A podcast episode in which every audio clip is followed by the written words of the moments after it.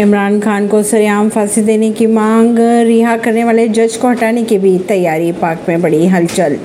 पाकिस्तान में इमरान खान को लेकर बवाल कम होता नहीं दिखाई दे रहा है। सुप्रीम कोर्ट के आदेश पर पूर्व प्रधानमंत्री की रिहाई सरकार को रास नहीं आ रही। ऐसे में उनका विरोध प्रदर्शन हो रहा है, जबकि सुप्रीम कोर्ट के चीफ जस्टिस की बात की जाए तो उमर अता बंदियाल के खिलाफ भी निंदा प्रस्ताव लाने की तैयारी की जा रही है। पड़ोसी मुल्क की अगर बात की जाए, पाकिस्तान की तो सियासी हलचलें लगातार बढ़ती नज़र आ रही है। सुप्रीम कोर्ट से जमानत मिलने के बाद भी इमरान खान का विरोध किया जा रहा है। राजनीतिक दल एकजुट हो चुके उनके खिलाफ। इमरान की रिहाई के विरोध में एक और जहाँ सुप्रीम कोर्ट के बाहर सभी दल प्रदर्शन कर रहे तो वहीं संसद में इमरान खान को फांसी देने की मांग भी उठने लगी है। ऐसी ही खबरों को जानने के लिए जुड़े रहिए जनता सरिश्ता पॉडकास्ट से। परवीन दिल्ली से।